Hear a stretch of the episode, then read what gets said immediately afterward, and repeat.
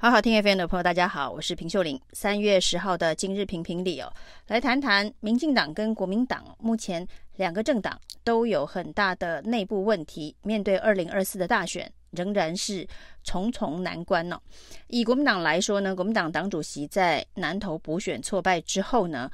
呃，释放出不会加入二零二四总统民调的讯息哦。不过他不是自己公开举行记者会宣布。而是透过中常会后由秘书长黄建庭私下的放话，那这样子的一个做法被外界认为是不干不脆，甚至呢，大家怀疑这根本就是阴谋。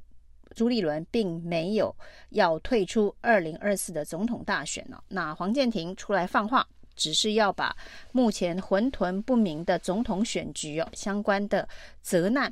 以及这个怀疑的氛围哦。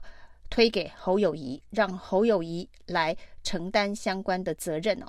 朱立伦试图要从这样子一个国民党内斗内乱的氛围当中脱身呢，所以透过黄健庭放话来减轻自己的压力。事实上呢，朱立伦对于二零二四还没有完全死心哦。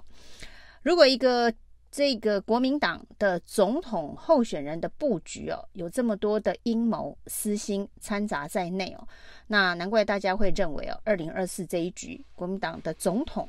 中央政权的轮替恐怕又没有希望了。现在的状况到底是朱立伦、侯友已经有默契啊，只是在什么样子的时间点顺利的征召侯友谊？还是呢？其实朱立伦跟侯友谊是在暗自斗法，两个人都希望呢，这一个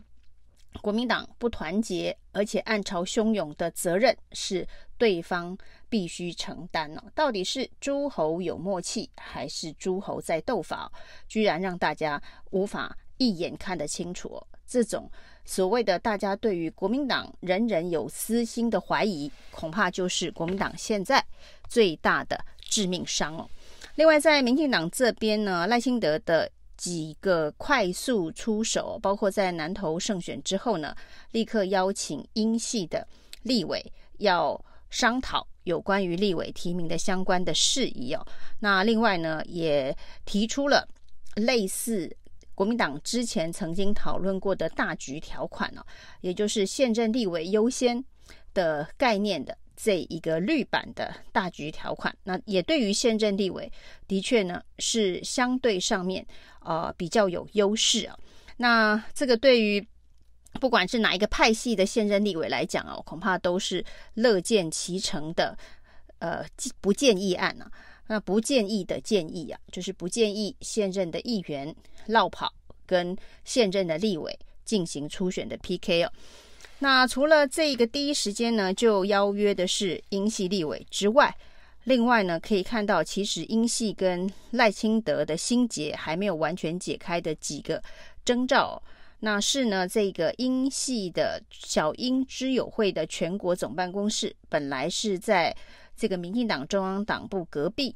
的大楼，但是呢，在这个赖清德当选民进党主席之后呢，这个办公室现在已经搬离中央党部的附近了。那说法当然是说，英系在选举结束之后不需要有这么大规模的办公室，原有的办公室已经够用。然后呢，在很短的时间之内呢，小英知友会的春酒当中也宣布，陈时中的新工作找到了，陈时中要接任。小英之友会的荣誉总会长，那这一个所谓的小英之友会要继续运作，挺小英，那主要呢是在卸任总统之后呢，卸任总统办公室的相关的运作，而英系呢也有呃不少的立委，恐怕也要借由蔡英文现在最后的任期以及未来卸任之后。的影响力哦，继续在民进党内成为一个有影响力的派系哦。那小英之友会跟这个赖清德的信赖选择愿景协会啊，会不会有实际上面利益冲突？恐怕接下来要挑战的就是立委的提名之间呢，大家如何的协商哦？因为之前呢，这个赖清德的未来可能的选举操盘手潘孟安哦，居然大胆的提出。呃，要让这个信赖选择愿景啊，并入小英知友会啊，那引起了小英之友会的反弹之后，立刻呃收回相关的建议案哦。可以看得出来，呃赖清德跟英系之间高度紧张敏感的关系还在，所以接下来赖清德最大的挑战就是派系之间对于立委提名的平衡，他该如何的处理哦。而前扁办的主任陈松山呢，最近在一个访问当中惊爆，已经有民进党内的派系花了好几千万在买民调公司，因为就民进党的这个初选的制度哦，如果需要初选的这个区域的话，呃，通常都是采取全民调的方式哦，所以呢，谁做民调是非常重要的。那之前民进党内的初选也曾经发生过偷接电话线等等。的这一个呃灌票乌龙哦，那这一次呢，陈松山又惊爆，已经有派系花了好几千万在买民调公司哦。那相关的这一个弊案疑云重重，都在考验赖清德要如何处理民进党内派系平衡的问题哦。那现在呢，至少他所提出的第一个解决方案是让大部分的现任立委可以放心，因为呢，他。要求其实只是不建议，但是不建议案，呃，对于一个党的正式决议来讲，仍然有一定程度的约束力。所以呢，在这个大部分的现任立委的选区内哦，恐怕都没有议员出来挑战的空间哦。也就是说，现任立委的优势，呃，在赖清德新通过的不建议案当中呢，是得到了某种程度的保障啊。那至于这样子是不是能够第一波先暂时安抚各派系浮动的情绪，呃，还有待观察，因为还是有一些选区可能会进入初选的程序哦，譬如说在宜兰县哦，那新系立委陈欧珀已经连任第四届哦，但是现在呢有英系的，他不是议员哦，他是呃之前曾经选过。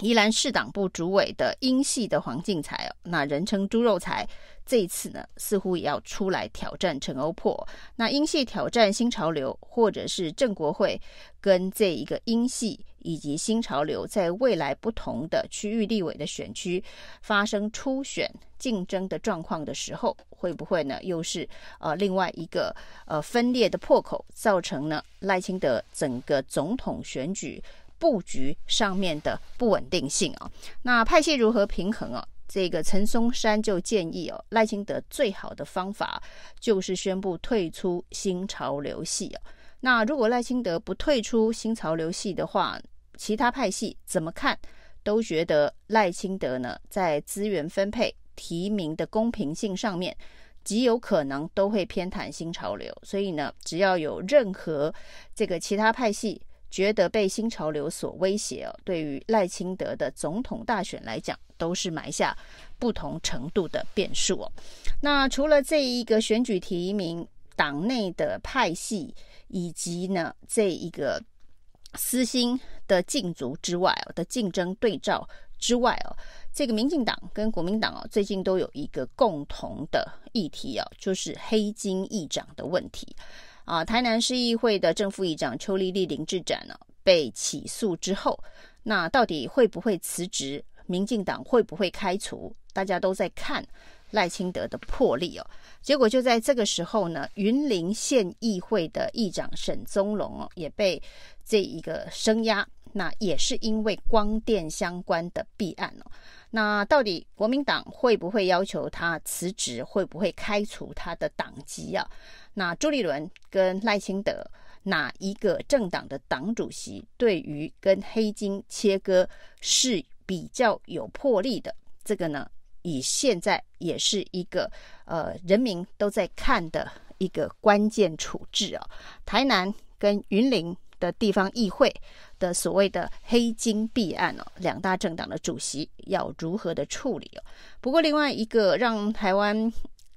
人民应该会觉得很悲哀的是哦，不管是台南还是云林哦，目前呢，这个利益纠葛最多的就是所谓的光电哦，光电已经成为最大黑金党。那能源转型本来是台湾向前进步非常重要的政策以及推力啊，那没想到呢，现在把绿能搞成黑能哦，搞成金能哦，民进党恐怕得负起最大的责任哦。要力推能源转型，力推绿能新产业哦，这对台湾都是正向进步的发展。但是呢，从中的上下其手、利益分配、黑金挂钩哦，那则是人民所不能容忍的。以上今天评评理，谢谢收听。